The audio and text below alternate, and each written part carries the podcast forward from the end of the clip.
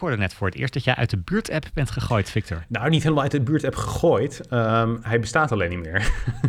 maar, maar heb jij daar iets mee te maken? Hij is dankzij mij totaal geëxplodeerd. Uh, dat is echt absoluut. Maar dit, dit is grappig, want ik weet dat je dit aan het verhaal misbruiken bent om mij weer op een hele negatieve manier te framen. Maar ik ben echt de good guy in dit verhaal. Ik geloof er helemaal niks van. Welkom bij de Communicado's, okay. een wekelijkse podcast voor iedereen met een fascinatie voor communicatie.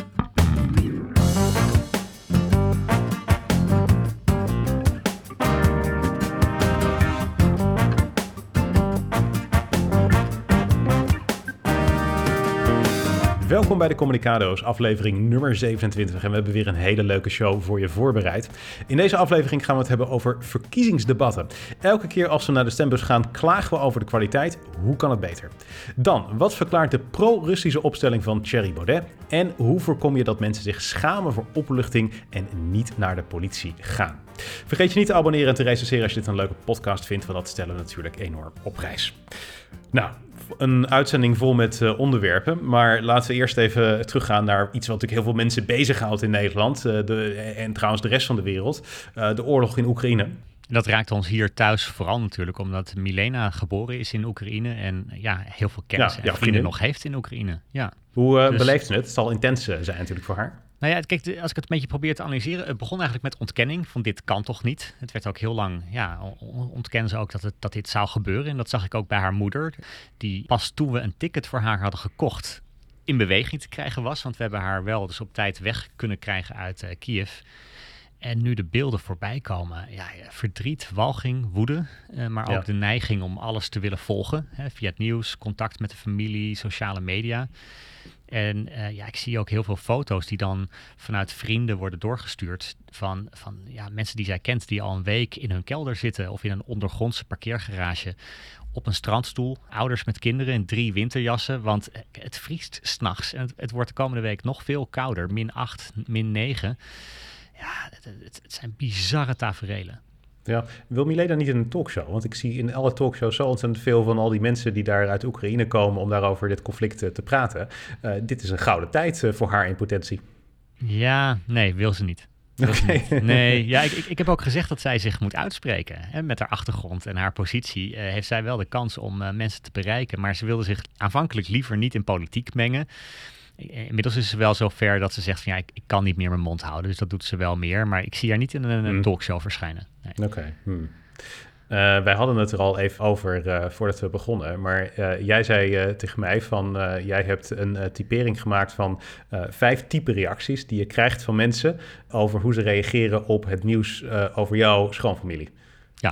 Ja, want ik, ik, ken natuurlijk heel veel mensen die, die weten dat Milena uit Oekraïne komt. En ja. ja die weten ook nou, dat haar moeder hier regelmatig komt. Eh, dat, en, en nou, daar verwacht je misschien een, een, berichtje van. En ik dacht, ik heb vijf, vijf typeringen ook. Want het, ik denk dat heel veel mensen misschien ook worstelen met hoe je er het beste op kunt uh, reageren. En toch is het ook nuttig om dat een keer op een rijtje te zetten. Nou, ik ben heel benieuwd wat die typeringen zijn. Uh, Oké, dus dit, ja. dit, ik vermoed dat dit iets is van hele goede reacties en hele slechte reacties. Ja, dat klopt wel, ja. ja. Oké. Nummer één, medeleven. Eh, ik krijg echt heel veel appjes. Vooral echt heel veel appjes. Zeker 60 eh, mensen die uh, betrokkenheid tonen, meeleven, veel sterkte wensen. Wat verschrikkelijk zeggen. Hoe gaat het met jullie vragen?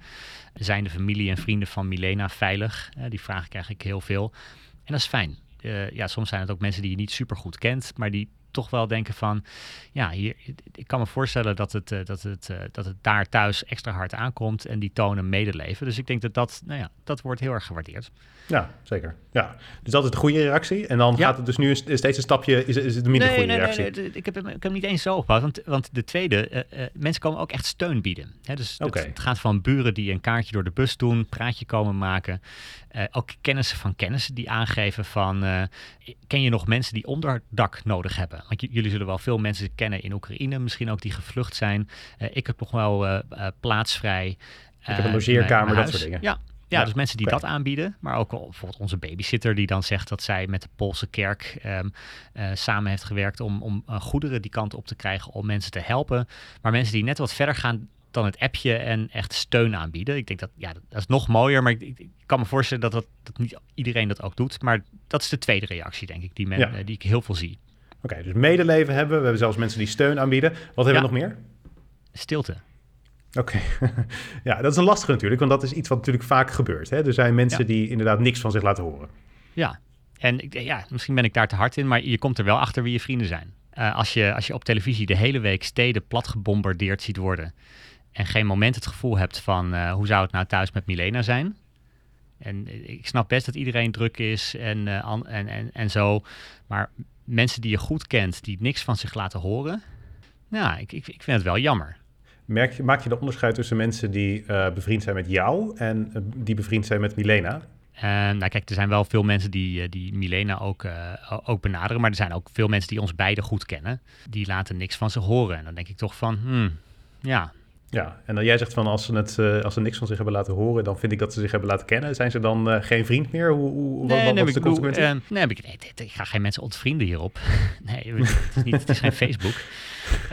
okay. Maar nee, maar, maar het is wel dat ja, je, je doet een van, harde uitspraak, dus daarom vraag ja. ik er even over door. Nee, ja, ik, ik, ik, vind, het, ik, vind, het, ik vind het wel um, veelzeggend. He, dus dat, dat, ik vind dat zeker. Ik verwacht niet van elke achterneef of, uh, of, of elke buur van buur dat ze even langskomen. Maar mensen die ons goed kennen. En, en die niet even checken van, hey, hoe gaat het met Milena? Dat, dat, uh, ja, ik, ik vind daar wel wat van. Ja, ik denk dat. Uh, het is ook een les voor mezelf overigens hoor. Want ik, ik, ik denk dat ik zelf ook hier niet altijd attent in ben. Maar ik denk wel van in zo'n situatie, ja, dit zijn wel de momenten waarop je er voor elkaar kan zijn. Ja, ja. Wat is uh, nu? Dit is de derde. Wat is de vierde reactie? Ja, onhandigheid. Uh-huh.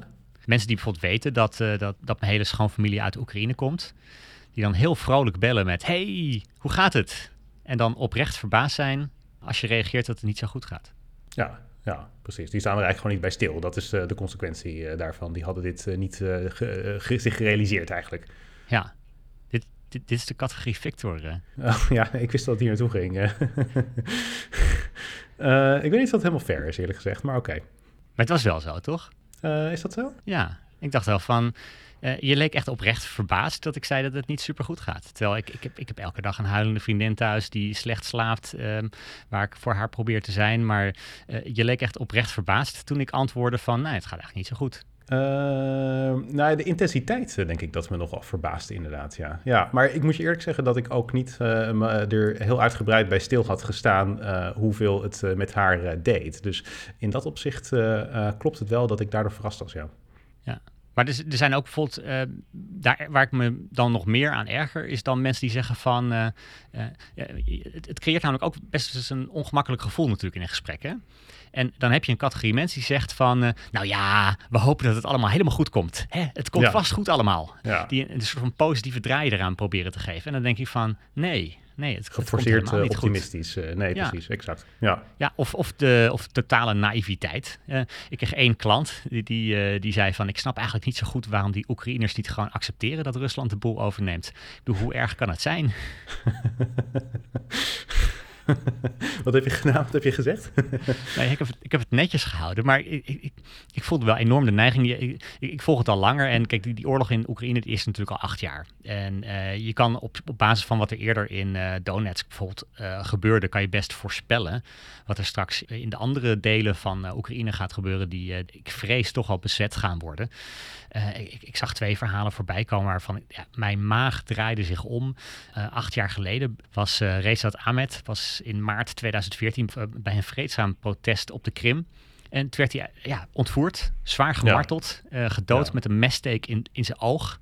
En dat is gewoon iemand die alleen maar een protestbord ophield. Of uh, Volodymyr Rybak, 42, uh, raadslid in uh, Horlivka in Donetsk. Die werd opgepakt na het hijsen van de Oekraïense vlag. Want hij wilde op het, uh, op het gemeentehuis wilde hij de Oekraïense vlag uh, hijsen. Nou, verdwenen. En uiteindelijk, uh, toen hij terug werd gevonden, zat zijn lichaam vol met brand- en steekwonden. Dus er is meerdere keren op hem ingestoken en, uh, ja, en gebrand op zijn lichaam. En zijn buik was opengesneden om hem te martelen. En uiteindelijk konden ze eh, uitvinden dat na al die martelingen was hij kennelijk nog steeds in leven. En toen is hij maar levend verdronken. Hm. Nou, dit is wat de Russen doen in de Krim in Donetsk met mensen die alleen al een, een, een bordje ophouden waarbij ze uh, ja, vreedzaam demonstreren of een vlag proberen omhoog te hijsen. Nou ja. ja. ik vrees echt dat alle activisten, journalisten, uh, mensen die in het leger hebben gediend, politici, vakbondsleiders, dat, dat die zo'nzelfde lot nu staat te wachten. Dus dan snap ik wel dat, dat ze daar tegen vechten en strijden, eerlijk gezegd. Ja, ja, precies. Nee, ja, goed, maar dat geeft aan, dat aan dat, dat, dat geforceerde optimisme, dat is altijd een van de meest lastige dingen om mee uh, om te gaan. En uh, ook omdat het een soort van, uh, eigenlijk een signaal is zo van, weet je, doe niet zo somber hierover, wees gewoon weer blij. En dat is altijd heel irritant als je dat soort dingen krijgt. Dus ja. ik kan me daar wel bij voorstellen, inderdaad, ja. Ik heb nog één categorie. Wat is dat? Ik heb een beetje eufemistisch, heb ik hem genoemd, onhandigheid in het kwadraat. Mm -hmm. Is dit de vijfde categorie of is dit... Nee, okay. is de vijfde categorie. Ik, ik, ik zit met de aantekeningen, dus oké, okay, heel goed. Ja. ja. Uh, dus, uh, eufemistisch dus uh, onhandigheid tot een kwadraat. Wat bedoel je ja. daarmee? Mensen die je goed kennen, die geen medeleven tonen, de oorlog in Oekraïne volledig negeren, weten dat je het thuis lastig hebt en juist op dat moment kut-appjes sturen. Oké. Oké. Jezus Christus. Oké, ja. ja. Maar die zijn er. Ja, dat zal best. Die zijn er. En dan denk ik van, mijn god. Um, ja. Ja. Oké, maar dan inderdaad, dus, dus mensen die, dat, die zich daarvan bewust zijn en dan toch niet aardig uh, zijn. Uh, dus ja. die niet alleen geen steun zijn, maar die het tegenovergestelde van steun zijn. Ja, dat ik denk van kom op, kom op. Een beetje aanvoelen hoe, uh, hoe het zit. En de, nou, dat, dat is in ieder geval zeker niet iets helpt. Dat, dat gebeurt gelukkig, die vijfde categorie is gelukkig niet zo groot. Maar ik dacht wel van, er zijn waarschijnlijk wel meer mensen die soms worstelen met wat moet ik doen in zo'n geval. Nou ja, ja, ik denk dat die eerste twee, hè, dus de, de medeleven tonen, alleen al een appje sturen met hey, hoe gaat het? Het zal wel verschrikkelijk zijn. Of het, het is waarschijnlijk verschrikkelijk. Of wat verschrikkelijk dat dit uh, gebeurt. Hoe gaat het met jullie? Zijn de familie en ouders uh, veilig? Of uh, familie en vrienden veilig? Ik, ja, dat, dat helpt echt enorm. En soms iets kleins als een kaartje door de bus doen ook. Dat heeft ook Milena veel geholpen. Ja, dat geloof ik zeker inderdaad. Ja, ja oké. Nou ja, goed. Ik denk dat dit soort typeringen wel vaker uh, voorkomen. Ik denk dat uh, mensen natuurlijk allemaal wat dat betreft heel erg in hun eigen wereld uh, zitten. En dat we allemaal misschien wat weinig oog hebben voor wat andere mensen doormaken. Ja. En daar zouden we ons wat meer van bewust mogen zijn. Ja. Nou, is dat niet een diplomatieke afsluiting van dit onderdeel? Ik vind hem heel diplomatiek. Ja, ik moet er eigenlijk nog bij zeggen dat het leed in Oekraïne zelf natuurlijk veel erger is dan, uh, dan, uh, dan hier. En dat, dat we dat ook elke dag ook volledig bewust zijn. Maar ik dacht ook, ja, mensen hier in Nederland die worstelen misschien ook met wat ze kunnen doen. Ja, ik vond overigens over Oekraïne gesproken, die speech van de Zelensky, die, die gaf aan het Europees Parlement wel grappig. ik, heb je die speech gezien of niet? Ja, ja. Ik, ik vond het grappig, op een gegeven moment uh, kreeg hij een soort van staande ovatie daar in het Europees Parlement. En hij zat via videoverbinding achter een bureau op zijn uh, geheime locatie in Oekraïne. Dus op een gegeven moment was die speech afgelopen en uh, hij kreeg een staande ovatie. En wat moet je dan doen? Normaal gesproken, weet je wel, klik je de Zoom-verbinding weg. Ja. Of uh, uh, ga je, als je echt uh, staat te speechen, dan loop je weg van het katheder en dan is het klaar en afgelopen. Maar hier, je blijft gewoon in beeld, want het is heel gek om die Zoom-verbinding zelf te verbreken. Ja. Dus wat hij deed was, hij stond gewoon op van achter zijn bureau, zwaaide en liep weg. en het is heel awkward. maar tegelijkertijd, wat moet je doen? Ik bedoel, het is zo ontzettend moeilijk om daarmee om te gaan. Dus dat hele speechen via Zoom is echt niet een makkelijk iets. Nee, nee volledig respect voor wat hij, uh, wat hij doet. Ja, exact. Nou, we hebben het vorige week over gehad. Een uh, hele goede communicator. Dat is natuurlijk uh, een van de duidelijke dingen. Zeker. En dat is ja. wel, denk ik, een van de belangrijke redenen waarom daar in Oekraïne zoveel verzet is tegen de Russen. Meer dan ze natuurlijk zelf hadden verwacht. Oké, um, laten we eens even gaan kijken. Want we hebben het ook al aangekondigd, uh, verkiezingsdebatten. Het is uh, over uh, een, nou ja, niet al te lang, over een iets meer dan een week, is het alweer gemeenteraadsverkiezingen. Inwoners van 333 gemeentes, ik heb het even opgezocht, die mogen naar de stembus gaan. En dat betekent ook dat er weer verkiezingsdebatten worden georganiseerd. Die worden op televisie georganiseerd, maar die worden natuurlijk ook in allerlei gemeentes zelf georganiseerd. En dat is iets waar echt vaak over wordt geklaagd. Afgelopen vrijdag was het eerste landelijke verkiezingsdebat. Een landelijk verkiezingsdebat bij gemeenteraadsverkiezingen inderdaad. Ja. Uh, dat werd door de NOS georganiseerd op Radio 1. En uh, nou ja, goed, we gaan eens kijken van uh, wat er nou beter kan. Want er wordt dus veel over geklaagd. Hoe kunnen we die verkiezingsdebatten nou op een betere manier organiseren. Dit is iets waar jij en ik, Lars, in het verleden echt al uh, regelmatig met elkaar niet alleen over gesproken hebben, ook al over geschreven hebben. Ik zat even te kijken, tien jaar geleden, iets, elf jaar geleden zelfs, hebben wij voor het eerst samen in NRC Handelsblad daar een artikel over geschreven. Dat hebben we sinds die tijd nog een paar keer daarna gedaan. Dus dit is een onderwerp wat ons echt na aan het hart is. Hè. Dit vinden wij belangrijk.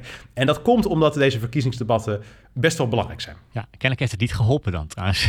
als, we, als we het elf jaar geleden al gedaan nou, hebben. Ik vind wel, als ik heel eerlijk mag zijn, ik weet niet of dat uh, vanwege ons is, maar er zijn wel een aantal dingen die verbeterd zijn. En een van de dingen die uh, echt wel verbeterd is, op televisie, wat ze niet zo vaak meer doen, is ook voor de coronatijd, is dat ze van die uh, publieken hebben met allerlei mensen van de achterbannen die aan het applaudisseren zijn. Want dat is een van de dingen waar wij ons destijds aan stoorden. Want dat betekent dat de politici heel vaak de neiging hebben om elkaar vliegen af te vangen. Want die eigen achterban, die, die herkent dat en die, die weet dan van, ah, weet je wel, de VVD'ers weten dan dat het CDA een, een loer wordt gedraaid en zijn ze allemaal blij en beginnen ze allemaal te applaudisseren, terwijl de kijker thuis er echt helemaal geen moer meer van snapt.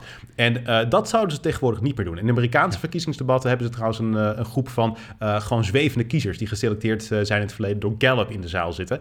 dat is een nog zuiverdere manier, maar geen achterbannen, dat is echt een vooruitgang van de afgelopen ja, jaren. Dat maakt ook de debatten wat sneller natuurlijk. Hè? Dat, je, ja.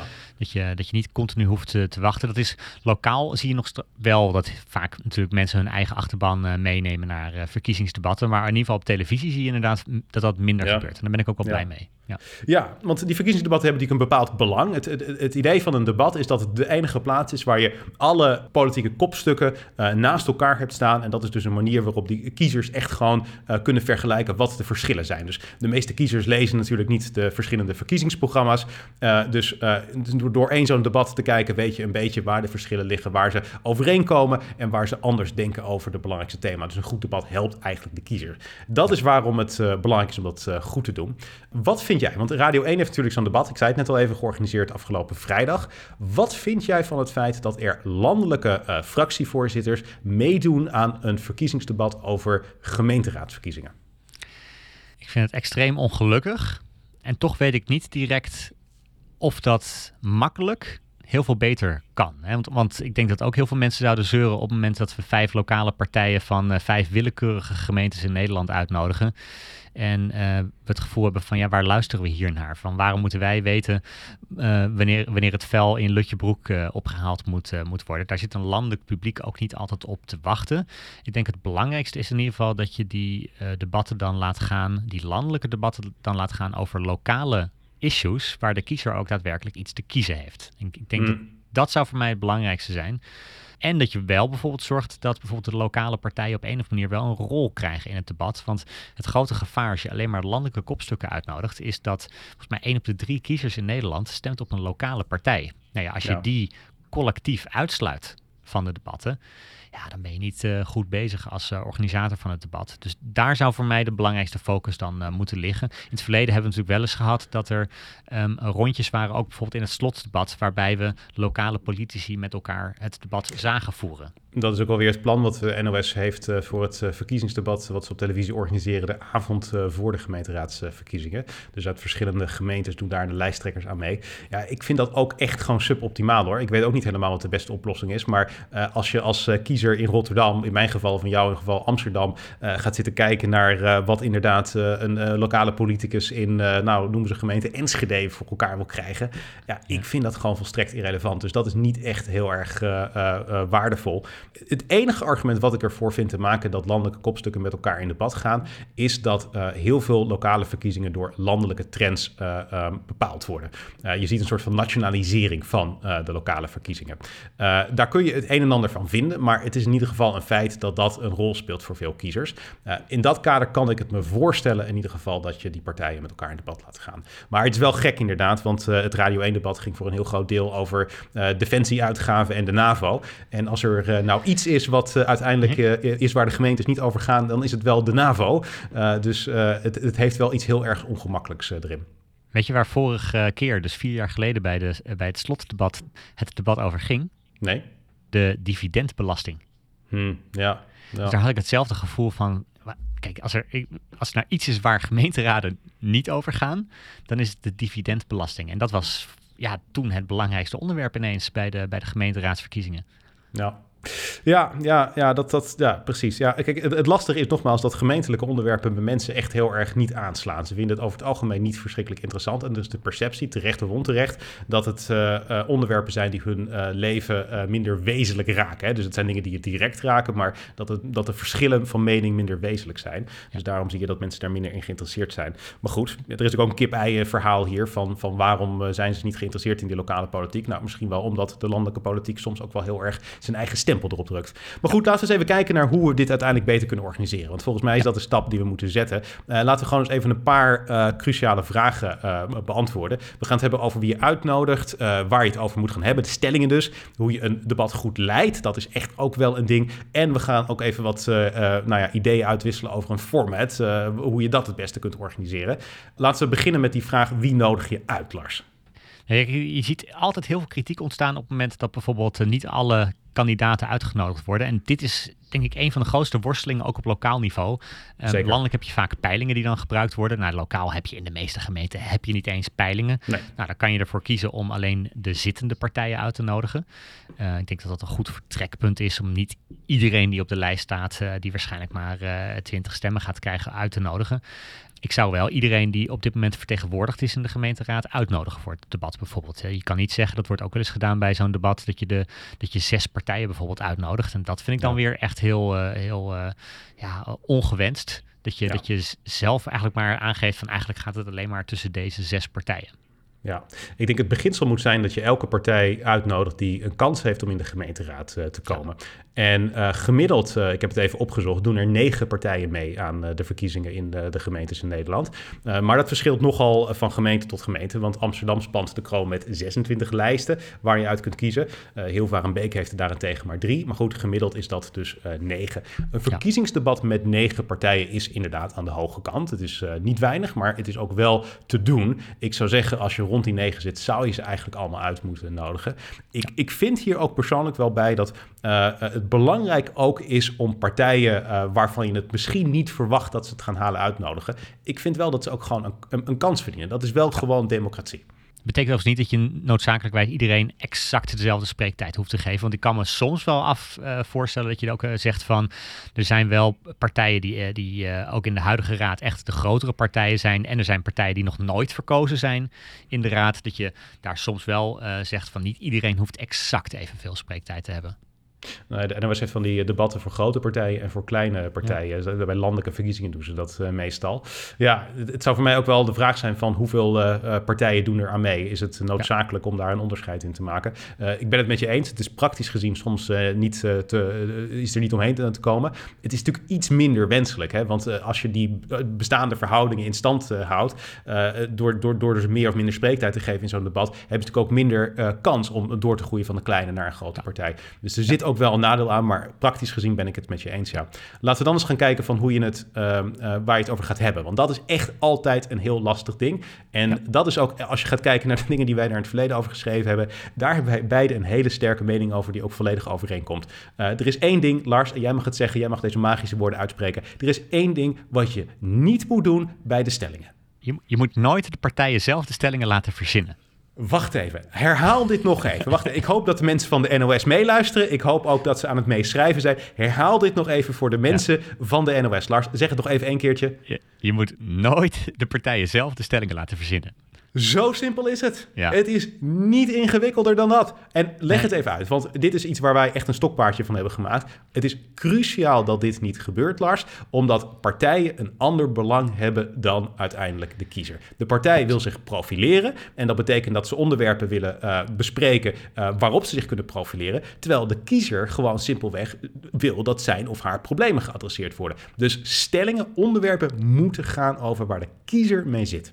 Ja, en heel vaak zie je inderdaad dat die belangen heel anders lopen. En dan krijg je inderdaad dat er stellingen worden aangedragen waar uh, ofwel eigenlijk maar één partij in het hele debat iets over vindt. Of je, krijgt, ja. uh, of je krijgt stellingen die helemaal niet gaan over iets waar deze gemeenteraadsverkiezingen over gaan. Uh, het gaat eigenlijk altijd mis en ik vergelijk het wel eens met um, als jij een, een, een, journalistiek programma organiseert of een kranteninterview wil organiseren. Stel dat jij iemand van de ING uitnodigt en de, het antwoord van de ING is van ja, we willen best een interview met je doen, maar we willen het alleen maar hebben over dit onderwerp. Ja. Sterker nog, ik wil eigenlijk alleen maar dat je, dat je ons deze vraag stelt.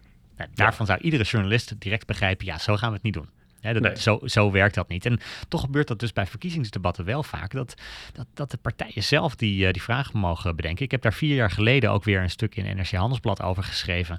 Van waarom het zo stom is. En, en, en, en hoe ook uh, bijvoorbeeld de NOS door dit te doen haar geloofwaardigheid op het, uh, op het spel zet. Daar kwam een hele gepeperde reactie op van Marcel Geloof. Die eigenlijk gewoon in alles mij min of meer gelijk gaf. Inderdaad, dat op dit moment de NOS precies dat doet. Namelijk de partijen de stellingen laten verzinnen. Ja bij Marcel Geloof weet je altijd dat, uh, dat de laatste drie zinnen van elke reactie die hij geeft, daar, daar stopt hij nog een persoonlijke aanval in. Dus dat, dat, dat deed hij ook hier in de reactie, dat ik dacht van, kom op Marcel, hè? Je kan, je kan ook je punt maken zonder de persoonlijke aanval. Heb ik ook niet gedaan. Maar, uh, het klinkt weer heel ehm, vriendelijk dit, maar dit is gewoon een keiharde uh, dis van Marcel Geloof hier. maar ik markeer het even, maar ga vooral door. Ja, het, het, is gewoon, het is gewoon echt niet. Het is niet handig om het te doen. Het is niet goed om het te doen. En het is niet journalistiek om het op die manier te doen. Dus ook lokale debatorganisatoren, vraag niet de partijen om de stellingen te bedenken. En je kunt zelf al afvragen of je wel de partijen de thema's wil laten verzinnen. Maar ook dat zou, daar zou ik heel terughoudend mee zijn. Je zou eigenlijk veel liever willen kijken wat zijn de thema's die spelen in de gemeente. En soms kan dat misschien op basis van een, van een, van een onderzoek. Um, soms kan je dat uh, inderdaad aan, de, aan, kiezers zelf vragen. Hè. Dus uh, ja. um, um, er zijn ook debatten waarbij je de kiezers echt de vragen kan laten stellen of kan laten inzenden bij de debatorganisatie. Maar laat niet de partijen het verzinnen. Nee, en het, uh, je kunt ook kijken naar natuurlijk wat de komende jaren op de agenda staat van de gemeenteraad. Want dat is bij uitstek waar de nieuwe gemeenteraadsleden over moeten beslissen. Dus dat zou ook een heel mooi uitgangspunt zijn. Ik denk zeker omdat in heel veel kleinere gemeentes uh, uh, het, het, het, een vrij onduidelijke campagne is. waarbij het gaat over van alles en van nog wat. Met een debat kun je ook gewoon agenda zettend zijn om daar dingen op de kaart te zetten waar de inwoners over zouden moeten geven. Ik zou ook zeggen, want wat je ook ziet, en dat is echt een drama bij die landelijke verkiezingsdebatten. Ze gaan allemaal over exact dezelfde thema's. De NOS heeft dezelfde thema's als RTL en die hebben weer dezelfde thema's als één Vandaag en die hebben weer dezelfde thema's als noem het maar op. Het is om gek van te worden. Wees daar ook eens creatief aan. En dat doen Amerikaanse, uh, de organisatoren, die onafhankelijke commissie die de presidentiële debatten daar organiseert, die organiseren altijd drie debatten. Afgelopen keer waren het er twee, zoals we weten, maar uh, goed, dat is een uitzondering. Normaal gesproken zijn het er drie. En dat, gaan, dat zijn drie debatten over allemaal andere thema's. En bij elk debat, duurt een thema meestal maar een kwartier. En zo'n debat duurt anderhalf uur, dus je hebt gewoon simpelweg zes thema's per debat. En dat keer drie, dus dat zijn 18 thema's die aan bod komen. Dat is veel beter, want in Nederland draait het altijd om vijf of zes van dezelfde onderwerpen. Terwijl uiteindelijk moeten al die mensen beslissen over veel meer onderwerpen. Dus ook dat kun je echt daar veel beter doen, mensen. Onze democratie is slecht af daarmee. En het debat zelf wordt er ook veel beter van. Want je ziet heel vaak gebeuren dat bijvoorbeeld die ehm, kandidaten voor de gemeenteraad, die, die, die gaan dan eh, elke dag gaan ze naar een nieuw verkiezingsdebat. En ze weten ook act van tevoren al waar dat verkiezingsdebat over gaat. En ze oh, weten ook dat ze acht keer eerder datzelfde debat hebben gegaan. Dus zo'n SP'er weet voor het debat al uh, wat de VVD'er gaat zeggen. Heeft al nagedacht over zijn reactie erop. En er wordt een soort van toneelstukjes opgevoerd. Terwijl als je gewoon zegt van nee, dit is het zorgdebat. Of we gaan, uh, we hebben hier een debat over deze wijk. En, en kom maar debatteren over wat er in deze wijk moet gebeuren. Heb je een veel leuker debat. Ja, veel leuker, ja. Dan zijn er ook nog wat dingen met stellingen die eigenlijk altijd uh, verkeerd gaan. Wat je bijvoorbeeld altijd ziet gebeuren, dat er stellingen zijn die heel algemeen zijn. Zoals het zorgbeleid moet op de schop, weet je wel? Uh, ik bedoel, iedereen zal het daarmee eens zijn, want elke partij heeft wel een ander idee voor de zorg. Maar hoe ze daar dan over denken, dat verschilt weer totaal. Dus bij zo'n stelling is iedereen het oneens met de stelling, of eens met de stelling, het beleid moet op de schop. Maar iedereen geeft daar een eigen invulling aan, waardoor je iedereen langs elkaar hebt die heen praat. Dus je kunt het veel beter hebben over uh, de privatisering van de zorg moet terug dat is een veel concretere stelling, hè, om even een voorbeeld hier te geven. Zou ik niet bij de dus- gemeenteraadsverkiezingen doen dan, hoor. Wat het, nee, nee, nee, maar dit is even een, precies, het is even een landelijk uh, voorbeeld, hè, want anders uh, is het allemaal niet duidelijk als ik voorbeelden uit Lutjebroek ga halen. Dan, punt 2. Hoe haal je het in je hoofd om een argument in de stelling te zetten? Dit is toch echt gewoon de grootste fout die je maar kunt bedenken. En dat zie je zo vaak. Dan zie je bijvoorbeeld: het centrum moet gerenoveerd worden zodat er meer toeristen komen. En dan is er dus totale verwarring. Want wat als je voor renovatie van het centrum bent, maar omdat je het aantrekkelijker wil maken voor forensen in plaats van toeristen. Dan ben je dus officieel tegen de stelling. Nou, als je dat nog kan volgen, dan begrijp je de reden waarom dit ontzettend verwarrend is. Argumenten horen niet thuis in een stelling. Een stelling is gewoon: het centrum moet gerenoveerd worden. En dan een punt. Je wordt er echt boos van, uh, Victor. Nou, dit is toch echt gewoon een beginnersfout. Ja. Weet je, oh, nog een beginnersfout trouwens. Hier, nog eentje. Een dubbele ontkenning. Of, of überhaupt een ontkenning in de stelling. Dan, dan zeggen mensen van, er moet geen verhoging van de OZB komen. Dus als je tegen de stelling bent, dan ben je voor een verhoging op OZB. Weet je wel, niemand die dat kan volgen. Nee, ik heb overigens zelf ook altijd dat als ik eh, debatten organiseer, dat ik op een gegeven moment ook die stelling van het scherm afhaal. Want anders krijg je op Ja. een gegeven moment krijg je altijd na acht minuten in het debat dat iemand naar, die, naar dat scherm zit te kijken en zegt: Nou, ik heb nog even goed de tekst van de stelling gelezen. Oh, dat vind ik zo erg. Ja. Ja. ja, en dan krijg je gemierenneuk over inderdaad de exacte formulering. Ja, dat wil je niet Ja. hebben, nee. Nee, oké, dus dat even over stellingen. Stellingen kan dus eh, beter. Ehm, maar dan heb je, de, stel dat je goede stellingen hebt. Dan moet je iemand hebben die het leidt. En dit is dan weer al direct het volgende punt waar het vaak misgaat in Nederland. Uh, want dan heb je uh, uh, een debatleider die denkt van... This is my time to shine. Hier ben ik. Ik ga de democratie dienen. En ik ga iedereen lastige vragen stellen. Weet je, de, wat Ferry Mingelen altijd deed. Ik snapte Ja. er niks van. Ik vind Ferry Mingelen een hele goede politiek journalist. Maar al, hij, hij werd altijd een verschrikkelijk persoon die zich op de voorgrond moest vestigen. Het is niet je taak als debatleider om lastige vragen te stellen. Tijdens een interview wel. Het is jouw taak om faciliterend in goede banen te leiden.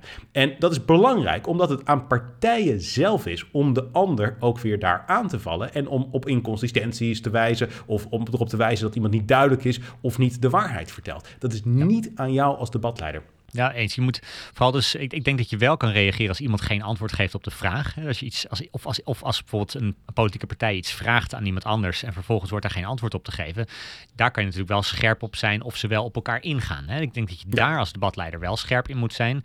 Maar het, het moet niet jouw doel zijn om de volgende dag de, op, de, op de voorpagina van, uh, van de lokale krant te staan, omdat jouw vraag iets bijzonders nee. uh, tot stand bracht of zo. Of iets, een, een bijzonder moment creëerde. Want ja, daar gaat het exact. niet om. Nee, in Nederland is het heel gek. Want er zijn heel veel debatmomenten in Nederland die memorabel zijn omdat de presentator iets opmerkelijks doet. Uh, en dat is in, in Amerika anders. Het zijn altijd gewoon de, de, de, momenten tussen de kandidaten onderling. Maar denk bijvoorbeeld aan het befaamde U kijkt zo lief uh, fragment van Balkenende versus Marielle Tweebeke. Ik bedoel, uh, dat, dat, dat, dat, draaide om Marielle Tweebeke die, ja. die vervolgens een blik had alsof ze kon doden. En zo zijn er wel meer van dat soort momenten. De debatleider staat heel vaak centraal in Nederland en dat is een groot Frits probleem. Wester. Die heeft er ook een handje van. Ja, van oh, nu ja. zult het echt even, even zelf Ja. doen hoor. ja, ja, hou je er buiten, Frits. ja, ik, ik denk overigens dat politiek journalisten ook niet altijd de beste debatleiders uh, zijn. En dat komt omdat ze zich te veel willen mengen in het debat. Ze worden vaak een speler in plaats van een scheidsrechter. En die uh, verleiding is zeker bij uh, Frits Wester heel erg groot. Ik, ik had vorig jaar dat ik bij de Tweede Kamerverkiezingen een debat leidde voor de Haagse Hogeschool met de onderwijskandidaten. en daar gebeurde echt iets heel opmerkelijks. Er was één partij die voor het behoud van het leenstelsel was. Even jouw politieke kennis testen, Lars. Welke partij was dat? Uh, VVD. Ja, klopt. en die waren dus aanwezig bij het debat. En vervolgens waren er zeven andere partijen die allemaal tegen het leenstelsel, die het weg wilden hebben. Dus de VVD versus de rest was dit. Dus ik had gedacht, daar komt een hele grote clash. Weet je wel, dit gaat compleet uit de hand lopen. En dat debat begint en het is het meest matte debat wat ik ooit in mijn leven heb gezien. En ik denk, wat gaat hier nou helemaal mis? En ik probeer het op allerlei manieren het vuurtje op te stoken. Lukt aardig, lukt aardig, maar ik dacht nog steeds wel matter dan ik had verwacht. En weet je wat nou de reden was dat het geen goed debat werd? Dat er geen goede debatleider was? Fuck you. Dit, je, je zit, echt, als mensen nou zien hoe jij zit te lachen hierover, dit is echt schandalig. Nee, de debatleider was, ik, al, al zeg ik het zelf, best aardig. Er was een veel fundamenteler probleem. De kandidaat van de VVD uh, was uh, Dennis Wiersma. En wat ik me niet had gerealiseerd op dat moment, maar de andere leden van, uh, die daar aanwezig zijn, die hadden zich dat wel gerealiseerd. Hij was uh, natuurlijk iemand die uh, carrière maken was binnen de VVD, die een kans maakte op een ministerspost. En niemand wilde zijn relatie met een VVD-minister van Onderwijs verpesten. Dus dachten ze van, we gaan hem niet bij studenten van de Haagse Hogeschool heel erg onder vuur nemen. Dat is het ons gewoon niet Oei. waard. Als het op televisie was geweest, hadden ze het ongetwijfeld wel gedaan. Maar dat vonden ze daar niet belangrijk uh, genoeg. Dus zo zie je dat er ook allerlei van dat soort uh, dynamieken meespelen. ja. Format, hebben we daar nog ideeën over? Ja. Um, ik ben altijd wel voor het idee dat mensen vaste spreektijd moeten krijgen. Dus je krijgt vaak dat mensen heel veel interrumperen. En ehm, dat, dat, dat, dat wordt al snel onoverzichtelijk. Je hebt volgens mij in het debat, dat is fijn, om gewoon even de kans te krijgen om gewoon bijvoorbeeld 30 seconden of een minuut. Uh, een minuut mag wat mij betreft best wel. Dat vindt volgens mij een, een, kiezer ook nog best wel interessant. Gewoon even om uiteen te zetten, waarom ben je nou voor of tegen de stelling? Wat is jouw visie op dit onderwerp? Ja, daar ben ik, ben ik ook wel voor. Dus dat je, want dat voorkomt dat je direct na vijf seconden wordt onderbroken. Dan ja. krijg je een beetje het M-effect bij uh, verkiezingsdebatten. Dat er een hele lange vraag wordt gesteld en de politicus net is begonnen met het antwoorden en dan, wop, dan heeft Margriet ja. weer uh, wat anders gezegd. Ja, en wij hebben ook ooit eens een keer, uh, want ik zat nog even van de oude artikelen die we op dat vlak hebben geschreven door te nemen.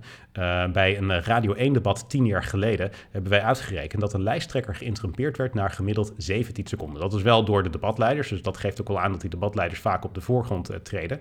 Maar 17 seconden is amper drie zinnen. En dat is echt heel weinig tijd om gewoon even iets goed uit te leggen. ik denk dat eigenlijk gewoon complexe onderwerpen ook echt die toelichting wel nodig hebben. En politici zouden daartoe in staat moeten zijn. Dus volgens mij moet je ze ook echt even die tijd geven. Ehm, er is nog wel een ding, want er is ook zoiets van als je aan de format denkt, dan moeten er ook allerlei toeters en bellen op gaan zitten. Dan moet het ook weer leuk gemaakt worden voor mensen.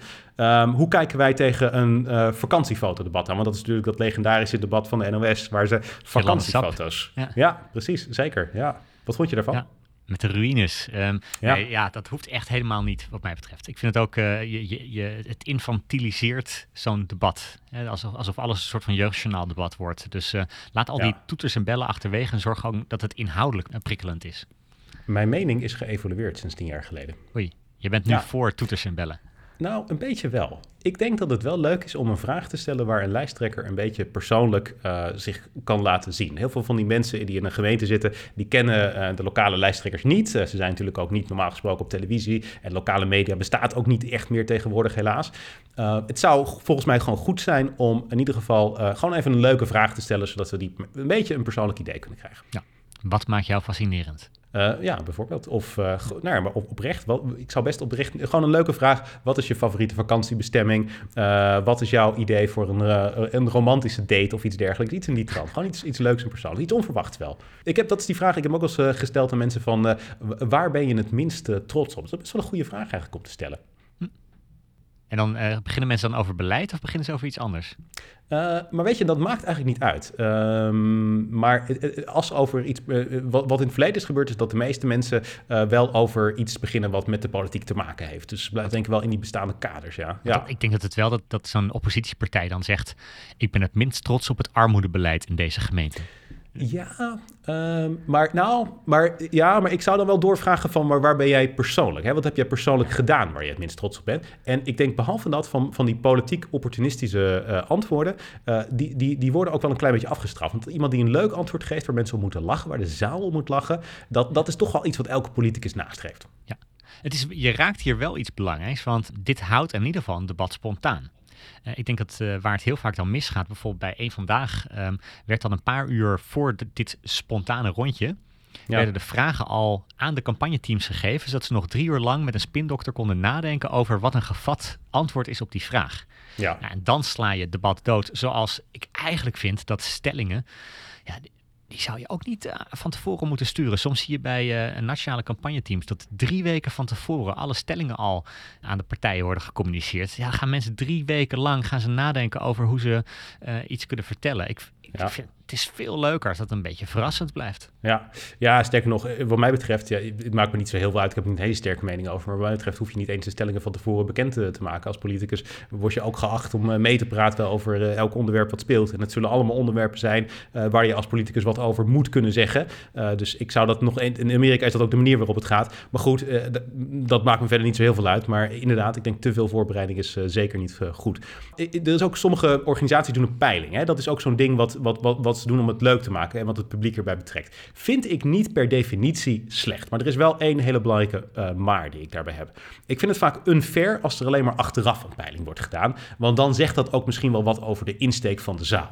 Uh, dan kan het gewoon zijn dat er toevallig heel veel uh, ChristenUnie gezinde mensen bijvoorbeeld in de zaal zitten. Ja. eigenlijk wat je zou moeten doen is eerst een nulmeting aan het begin van bijvoorbeeld die stelling of aan het begin van het debat. En dan aan het einde van het debat ook nog even een extra peiling. Dan kan je zien of er overloop is. Dat ja. is op zich zich wel interessant. En dan kan het een partij zijn die misschien maar twee extra mensen erbij heeft. Maar ja, die heeft als alle. Dat, dat kan op zich, als, als ze met, met niet heel weinig aan het begin hadden, dan zijn twee extra. Misschien een verdubbeling. Dan kan dat wel iets zijn wat een prestatie is. Hier was ik ook altijd voor. Maar daar ben ik dan ook ik een beetje geëvalueerd. Mhm. Want de campagneteams die weten dit inmiddels landelijk. Dus ehm, ik, ik heb een mail gezien bijvoorbeeld, uh, volgens mij was het D66, ik weet niet zeker. Maar daar werd dus de leden verteld van als aan het begin van het debat wordt gevraagd hoe je over de lijsttrekkers denkt. Oh, dan moet je niet zeggen dat je voor D66 bent. Oh, wat smerig. Aan het einde van het debat wel. Dus daar, daar wordt ook weer op ingespeeld door die uh, campagneteams. Nee, het is ongelooflijk, ja. Ja, ja eh, hoe kan het ook anders? Ja. ja, ja. Nou ja, goed. Dit is dus, dit, het geeft in ieder geval aan, er is veel mogelijkheid om het aanzienlijk beter te doen. En dit zijn denk ik wat tips eh, om dat te doen. De Amerikaanse Commissie on Presidential Debates, die organiseert die dingen dus in Amerika. En die gaat ook de hele wereld rond om allerlei landen te, te helpen bij de organisatie van die eh, verkiezingsdebatten. En op een gegeven moment hebben ze ook in Italië de, de debatten daar onder handen genomen. En eh, het was wel grappig, want zij waren diep geschokt over de kwaliteit van het Italiaanse debat. het was Berlusconi en Romano Prodi die elkaar gewoon 90 minuten lang voor de meest verschrikkelijke dingen uit hebben gemaakt. dummy, arme jongen, nuttige idioot, al dat soort dingen. Dus die commissie was totaal geschokt. Maar tot hun grote verrassing waren ze in Italië dolblij. Want ze hebben nog nooit zo'n uh, inhoudelijk debat uh, gehad. ja, en het, is ook wel grappig om daarover terug te denken met in het achterhoofd het 2020-debat tussen Biden en het eerste debat van de twee uh, tussen Biden en Trump. Want dat leek wel een klein beetje op dat Italiaanse debat. Misschien was het Italiaanse debat wel milder. Maar goed, dat geeft ook wel het een en ander aan. Oké, goed. Dit was het in ieder geval. zo, even, zo even die artikelen die we erover hebben geschreven in de show notes zetten, Lars. Dan kunnen mensen misschien dat even nalezen. Ja, Nee, we hadden het over nuttige idioten. Uh, jij wilde het er over eentje hebben. ik wil het over Baudet hebben, inderdaad. Ja, ja. ja. Uh, kijk, Baudet heeft een uh, bepaalde pro-Russische uh, instelling uh, de laatste tijd. En dat is toch wel opmerkelijk. En ik wil het eigenlijk gewoon eens verklaren. Waarom, heeft hij die, waar, waarom hanteert hij die enorm pro-Russische retoriek? Baudet vindt dat het Westen de agressor is. Hij vindt ook dat Poetin, zoals hij gezegd heeft, een toonbeeld is van mildheid. En nou ja, daar zijn heel begrijpelijk natuurlijk ontzettend heftige reacties op gekomen. Er zijn veel mensen die het er echt enorm mee oneens zijn. Dat is, geldt overigens ook echt voor mij. Ik vind dit eigenlijk echt onbegrijpelijk in eerste instantie. Maar dat is ook wel de reden waarom ik heb geprobeerd uit te zoeken... waarom zegt hij überhaupt dit soort dingen? Ja, want in de Tweede Kamer is nu ook een onderzoek gestart... naar de geldstromen naar, de, naar Forum voor Democratie bijvoorbeeld. Hè? Om te kijken van, ja. uh, speelt daar de financiering bijvoorbeeld een rol? Uh, ik, ik, vond zelf de, de meest treffende analyse, die zat eigenlijk op uh, De Speld afgelopen week. Die hadden een artikel online gezet met uh, Forum voor Democratie kiest toch partij voor Oekraïne. Quote, volgens Poetin zijn het neonazies. ja. ja, ja, ja, ja. Oké, dat is wel grappig inderdaad, ja. Ja, uh, ja, ja, ja. ja. Uh, het, het, interessante is van, als je je af gaat vragen van... is het uh, geld dat Baudet beweegt om zo pro-Poetin te zijn? ik denk dat het heel goed is om het te onderzoeken. Daar ben ik echt absoluut voor. Maar ik ben überhaupt voor meer transparantie op dat vlak. ik zou wel iedereen willen waarschuwen van... laten we niet vergeten dat dat ook met Trump is gebeurd. En dat is natuurlijk het befaamde Mueller-onderzoek... wat jaar heeft uh, geduurd. En waar in ieder geval niet is uitgekomen dat er uh, coördinatie was tussen de Trump-campagne en het Kremlin. Dus uh, daar hebben Democraten zich ook wel een beetje op verkeken. en dat zou ook wel eens met Trump of met, met Baudet kunnen gebeuren. Want wat er met Baudet aan de hand is, dat is ook met Trump aan de hand. Het is goed om te begrijpen dat zijn standpunt, het standpunt van Baudet, perfect consistent is met zijn kijk op de wereld. Uh, en dat geldt ook voor Trump. Hè? Ik bedoel, en dat geldt eigenlijk ook voor Orbán. Orbán in Hongarije is iets, iets, iets meer anti-Poetin geworden in de laatste dagen. Omdat hij nou ja, het leed zag en denkt van dit kan ik niet meer uh, uh, goedkeuren. Maar dit zijn allemaal mensen die een, een, wereldbeeld hebben dat overeenkomt. En dat wereldbeeld wil ik eigenlijk gewoon eens een keer proberen te ontleden. Wat zit daar nou precies achter? En daarvoor moeten we eigenlijk teruggaan naar het werk van een Duitse filosoof, Karl Schmid. En dat was een Duitse filosoof ten tijde van de Tweede Wereldoorlog. En dan weet je het al een klein beetje. Het was een conservatieve filosoof. Dus zijn werk zit vol met racisme en nou ja, nog specifieker antisemitisme. Hij heeft ook het nazi-regime uh, gesteund. Maar zijn werk wordt nog steeds bestudeerd omdat het eigenlijk interessant is, omdat het de schaduwkanten van de huidige internationale orde belicht. Hij was eigenlijk iemand die een hekel had aan de westerse wereldorde. En daarom wordt er wel eens gezegd, wat hij schreef, dat is eigenlijk ook iets wat Trump min of meer intuïtief ook heeft beredeneerd en wat Trump wat overeenkomt met zijn wereldbeeld. En datzelfde geldt voor Baudet. Dus er werd ook wel eens gezegd van hij heeft, Trump heeft stiekem Carl Schmid zitten lezen in zijn vrije tijd. geloof niks van. Nee, dat geloof ik ook niet. Maar dat werd ook een beetje grappig gezegd natuurlijk. Want Trump, zoals we allemaal weten, is niet een heel groot lezer. Maar het, het komt wel voor een heel groot deel overeen. Dus daarom is het wel interessant om te kijken naar wat Carl Schmid erover zei. Want Trump, Trump die spoelde boeken door de wc, toch? Kwam laatst naar buiten? Nou, geen, geen boeken, documenten door de wc. Maar dat, dat, zijn vooral documenten waarvan hij niet wil dat ze naar het archief gaan. Zodat er later door historici in gespit kan worden. Maar goed, die westerse wereldorde, dat is hetgene waar uiteindelijk gewoon dus um, uh, Trump en Baudet en Carl Schmitt zo'n hekel aan hebben. En dan even om te definiëren, wat is die westerse wereldorde? Want er is één ding wat ons in de wereldgeschiedenis echt opmerkelijk maakt in het Westen. En dat is dat wij niet zozeer een cultuur hebben die ons bindt, maar wat ons bindt is het respect voor liberale waarden. Dus democratie en mensenrechten. En wij hebben zoiets van, iedereen die deze waarden nastreeft, die is goed, die is moreel superieur. En iedereen die die waarden niet nastreeft, is slecht. Dus daarmee hebben wij ook een beeld van iedereen zou dit moeten doen. Uh, met andere woorden, we hebben universele pretenties, om het maar zo te zeggen. Dit vinden wij een betere levensstijl, niet alleen voor ons, maar voor iedereen. En dat is fundamenteel anders dan hoe elk land op de wereld er naar kijkt. Want China vindt uh, zijn eigen cultuur wel beter, maar zij hebben zoiets, uh, de Chinese cultuur is voor de Chinezen en van de Chinezen. Wij vinden het beter, jullie vinden jullie cultuur beter en wij accepteren die verschillen. Dat is eigenlijk hoe er door China naar de wereld wordt gekeken. Hè? Dus zij hebben niet die pretentie van wij gaan iedereen de Chinese cultuur bijbrengen. Wij hebben dat wel. Wij gaan iedereen die liberale waarden bijbrengen. Die universele pretenties, die hebben wij heel sterk. En dat is precies het probleem, zei Carl Schmid, van de liberale westerse wereldorde. Die universele pretenties, die hebben eigenlijk een paar cruciale probleem. En daar is voor een groot deel Trump en Baudet het mee eens. En dat is waar het ook consistent is met een andere standpunten. waarom zijn die dan zo'n groot probleem, die universele pretenties? Nou, ten eerste omdat als niks je bindt, dus geen cultuur je bindt, maar dat het alleen waarden zijn die iedereen kan overnemen, dan kan je staat gekaapt worden, zegt Schmid, door buitenlanders. Dat is feitelijk zijn standpunt. En dat is ook wat je uh, enigszins kan herkennen in het immigratiebeleid in het Westen. Dat wordt gekenmerkt door gericht te zijn op liberale waarden. Je hoeft niet te assimileren als je immigrant bent. Uh, het enige wat je moet uh, respecteren is de democratie en mensenrechten.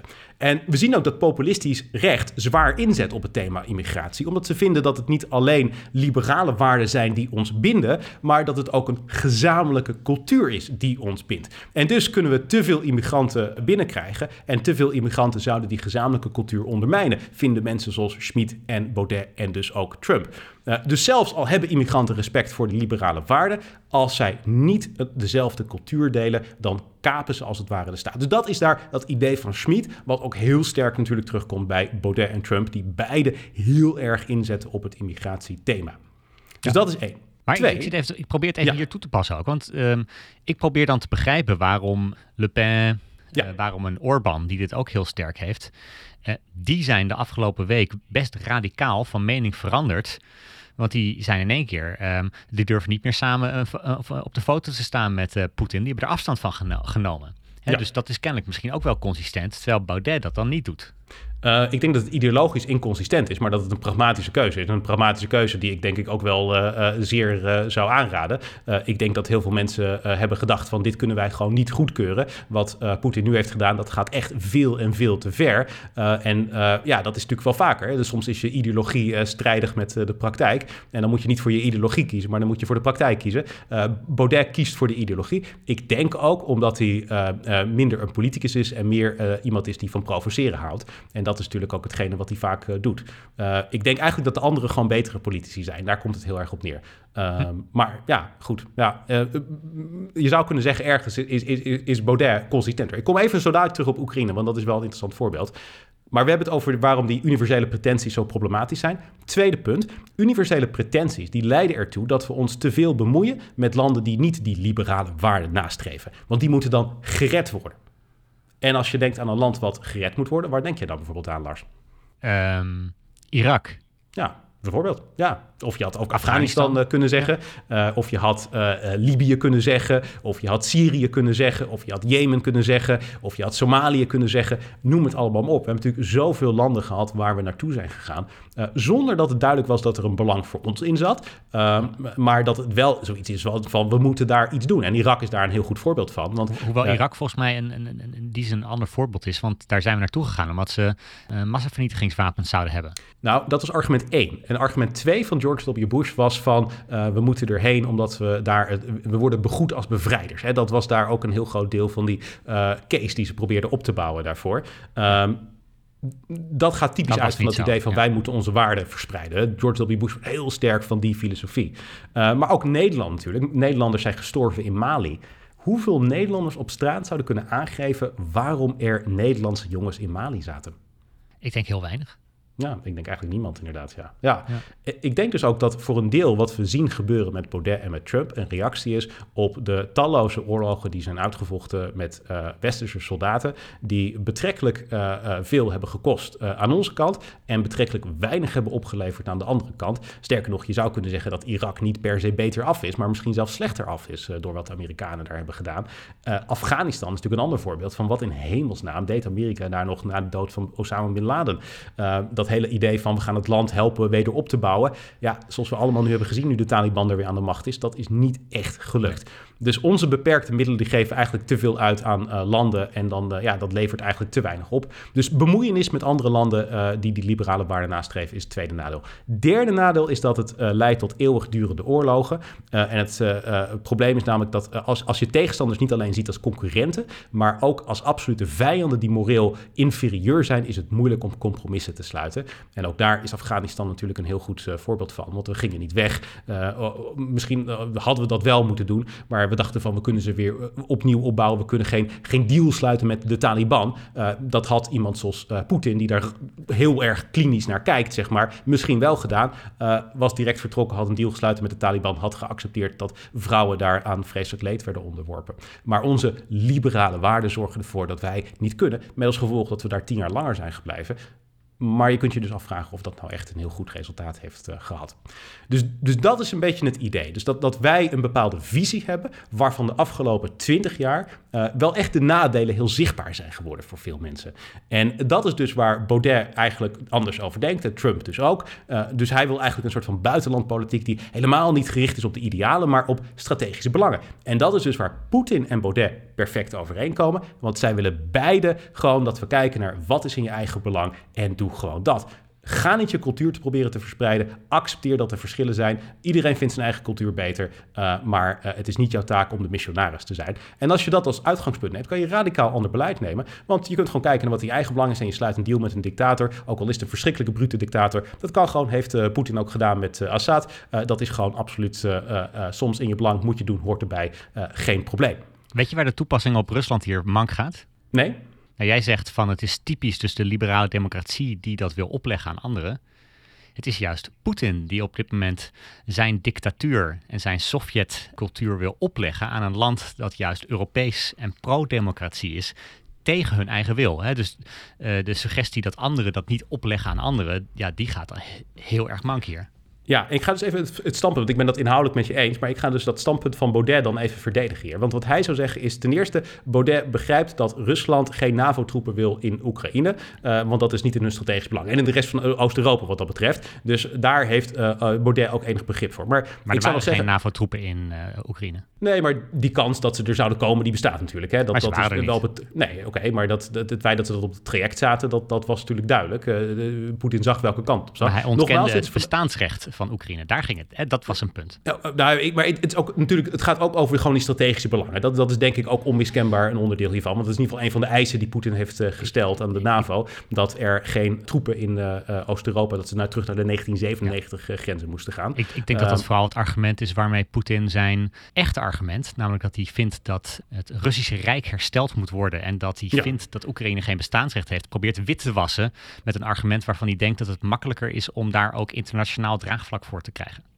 Begrijp ik. Maar we hebben het even over Baudet en over uh, wat nou precies de achtergrond is. Want ik zei, uh, het, het, het, de eerste reden waarom hij uh, accepteert dat Poetin dat land binnenvalt... is vanwege het feit dat hij het strategische belang van Poetin erkent. Ik denk, de tweede reden is dat er nog iets veel fundamentelers meespeelt. Baudet gaat niet mee in het idee dat Oekraïne gered moet worden. En dat komt omdat Oekraïne niet behoort tot onze invloedssfeer. Misschien behoort het wel tot de Russische invloedssfeer, misschien niet. Ik weet niet dat hij daar een hele sterke mening over heeft. maar ja, wij hebben... ontzettend veel moeite met het concept van invloedssferen. Hè? Dat een land mag beslissen over een ander land, omdat dat strijdig is met het concept van zelfbeschikking. Dat een volk zelf mag kiezen door wie ze overheerst worden. Of liever gezegd dat ze niet overheerst worden. En dat zelfbeschikkingsrecht is een liberale waarde die wij als universeel zien en dus als moreel superieur. Maar als je niet vindt dat die, uh, uh, dat, dat, dat, dat die universele pretenties er moeten zijn, dan vind je dus niet dat Oekraïne een universeel recht op zelfbeschikking heeft. Dus vandaar dat wij niks verschuldigd zijn aan hulp met Oekraïne. En dat Rusland, ja, wat dat betreft, zo gauw mag gaan als de sterkere partij. Ja. Ik heb een veel eenvoudige theorie dan Carl Smit over wat, uh, wat Baudet doet en waarom. Oké, ik ben heel benieuwd. Stap 1 van de theorie. Kijk wat de regering doet. Stap 2. Noem dat belachelijk en zeg het tegenovergestelde. Dat was hem. Ja. Een hele simpele theorie. En noem maar één punt waar, uh, waar Baudet en de regering het eens zijn. Zou je niet zeggen dat Baudet een uh, filosofie heeft en een ideologie heeft? Nee, ik ken hem in ieder geval niet. Nee, nee echt niet? Oh, ik denk dat hij wel schokkend. Totaal, uh, totaal opportunistisch is. Nee, dat als, uh, als, als blijkt dat de regering uh, iets doet aan coronabeleid, nou dan, dan moet hij corona ontkennen. Als blijkt dat, dat de regering A zegt, nee, dan moet hij B zeggen. Want hij zal altijd het tegenovergestelde zeggen van de regering, zodat hij kan laten zien dat hij anders nee. is dan de gevestigde orde. Nee. nee, Baudet heeft best wel veel uh, boeken over dit soort onderwerpen geschreven en heeft ook best wel een uh, filosofische onderbouwing van zijn dingen. En um, ik, ik, ik vind dat je het ermee oneens kan zijn. Nogmaals, zoals ik dus ook op dit vlak het ermee ben. Maar ik denk wel dat het goed is dat hij die filosofie heeft uitgediept. Ik denk dat het opportunisme veel meer bij de PVV zit. Ik denk dat daar die ideologie ook heel slecht is uitgediept. Uh, maar Baudet doet dat goed. Ik, ik vind het eigenlijk dat deel nog best wel te prijzen aan hem. Staat genoteerd. Oké, okay. Ja. Uh, Oké. Ja. ja. Er waren ook, waren ook NSB'ers die Hitler steunden. Ja, ja. Maar, je hebt, ze, ze, maar wat, wat, is je punt daarmee? Nou, dat voor mij uh, Poetin de, de, de Hitler van deze eeuw is. Ja, ja. En, maar dat, en dat, dat, ja. dat Baudet dan de, automatisch uh, de NSB'er van deze eeuw wordt. Maar dat zegt niks over of hij het filosofisch heeft onderbouwd. Hè? Want ik, ik, dat is dus eigenlijk het enige wat ik zeg. Ik probeer uit te leggen van waarom die tot bepaalde uh, oordelen komt. Uh, niet zozeer of dat nou goed is of slecht is. Volgens mij gaan we het hier niet eens worden, Victor. Nou ja, oké. Okay, ja, ik, ik, hoef het niet eens eens te zijn. Uh, maar goed, oké. Okay, ja. Maar het is wel een, een, een, een, een nazi-filosoof dus. Maar hij, ondanks dat wordt hij, wordt hij wel geciteerd als iemand die het in ieder geval goed wist uit te leggen. Nou, ja, exact. Het is dus een van de weinige mensen die uh, echt heel erg sterk uh, zich uh, die filosofische onderbouwing tegen de westerse wereldorde heeft opgeschreven, inderdaad. Ja, ja en er echt best wel veel. Het verbaast me hoeveel wetenschappelijke papers er nog over hem zijn geschreven. Zijn werk is niet per se heel toegankelijk, omdat het dus nogal racistisch en zo allemaal is. Maar inderdaad, hij wordt ja, op heel veel vlakken, niet alleen dit vlak, heeft hij echt heel veel dingen over Trump, dus 100 jaar geleden opgeschreven, die, die, die eigenlijk gewoon één op één lijken uit te komen. Dus dat is wel interessant, ja. Maar goed, oké. Okay. Uh, laten we het erbij laten, want we hebben nog een laatste onderwerp en dat gaat over oplichting en ja. hoe je dat eventueel zou kunnen voorkomen. Ja, ik werd laatst bijna boos op mijn oppas. Waarom? Ze was de hele tijd aan het bellen. Terwijl de bedoeling natuurlijk is dat als je iemand betaalt om op te passen, dat ze oppast. Ja, nou ja, ik stond op het punt om er wat van, te, uh, wat van te zeggen. En toen zei ze: Sorry, sorry, sorry. Ik werd gebeld door, uh, door iemand die zei dat mijn uh, rekeningnummer misbruikt wordt. Of dat er allemaal overboekingen worden gedaan vanaf mijn rekening. Dat was haar bank die belde. ze wilde dat direct stoppen en voor haar oplossen. Maar daarvoor hadden ze wel um, haar BSN-nummer nodig. Hm. Nou, ze helemaal in paniek. Ja. Want allemaal dingen worden overgemaakt en haar bank belde. En en, en net op het moment, dat ze dat wilde geven, dacht ze: wacht even, dit, dit, dit, dit klopt niet. Hier, uh, hier, hier, hier ja, voelt er water aan dat er iets geks is. Er was ook een raar telefoonnummer waar, uh, waar ze gebeld werd en zo. Dus uiteindelijk heeft ze de telefoon opgehangen.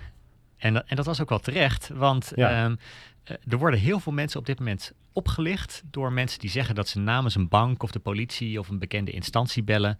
Soms, begreep ik, klopt ook het telefoonnummer. Dus dan lijkt het inderdaad alsof de instantie belt die zegt dat uh, dat, uh, dat belt. Maar dan, dan wordt, uh, wordt je bang gemaakt van je BSN-nummer wordt gebruikt. Er loopt een arrestatiebevel tegen je. Hmm, Victor, nou, wat, hoe zou jij reageren als iemand zegt dat er een arrestatiebevel tegen jou loopt? Nou, ik zou hopen dat ik het niet zou geloven op dat moment. Ja, maar er zijn dus. Maar je wordt er altijd die, overdonderd, dat is het punt ja. natuurlijk. En dan schrik je ervan. Ja, en, en, en ik begreep ook dat nou, de, de, dat soort mensen kunnen je ook vragen om geld over te maken of bijvoorbeeld om software te installeren op je telefoon, zodat de andere partij met je mee kan kijken. Dus die zeggen van je telefoon wordt misbruikt, maar als je nu AnyDesk of TeamViewer bijvoorbeeld in de App Store downloadt en, uh, en installeert, dan kunnen wij even meekijken op je telefoon, zodat we het kunnen fixen voor je.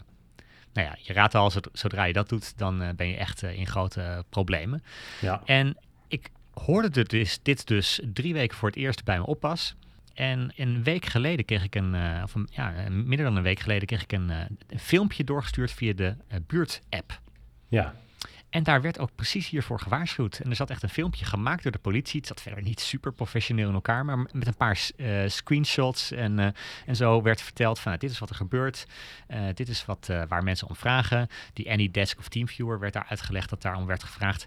En de laatste slide waar, waar die, die je dan te zien kreeg is slachtoffer, vraagteken.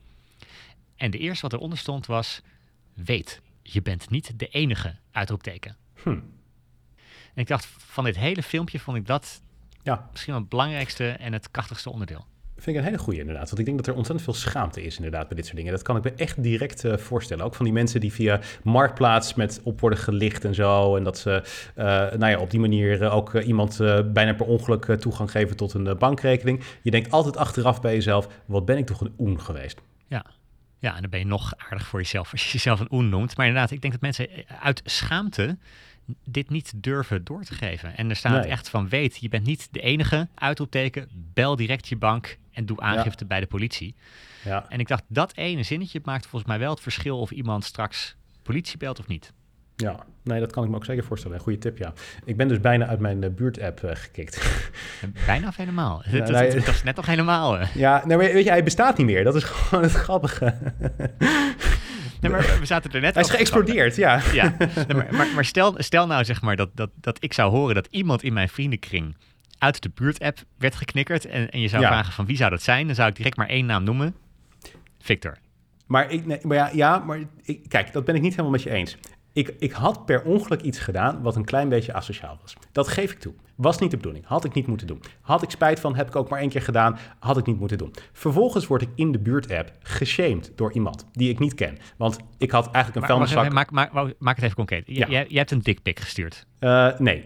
Ik heb een eh, vuilniszak eh, naast de vuilnisbak die vol zat eh, gelegd. En dat is eigenlijk inderdaad ja, een beetje asociaal, omdat er dan allerlei dieren op afkomen die die vuilniszak kapot maken. En dan zit dus het vel overal. Ja, had ik niet moeten doen.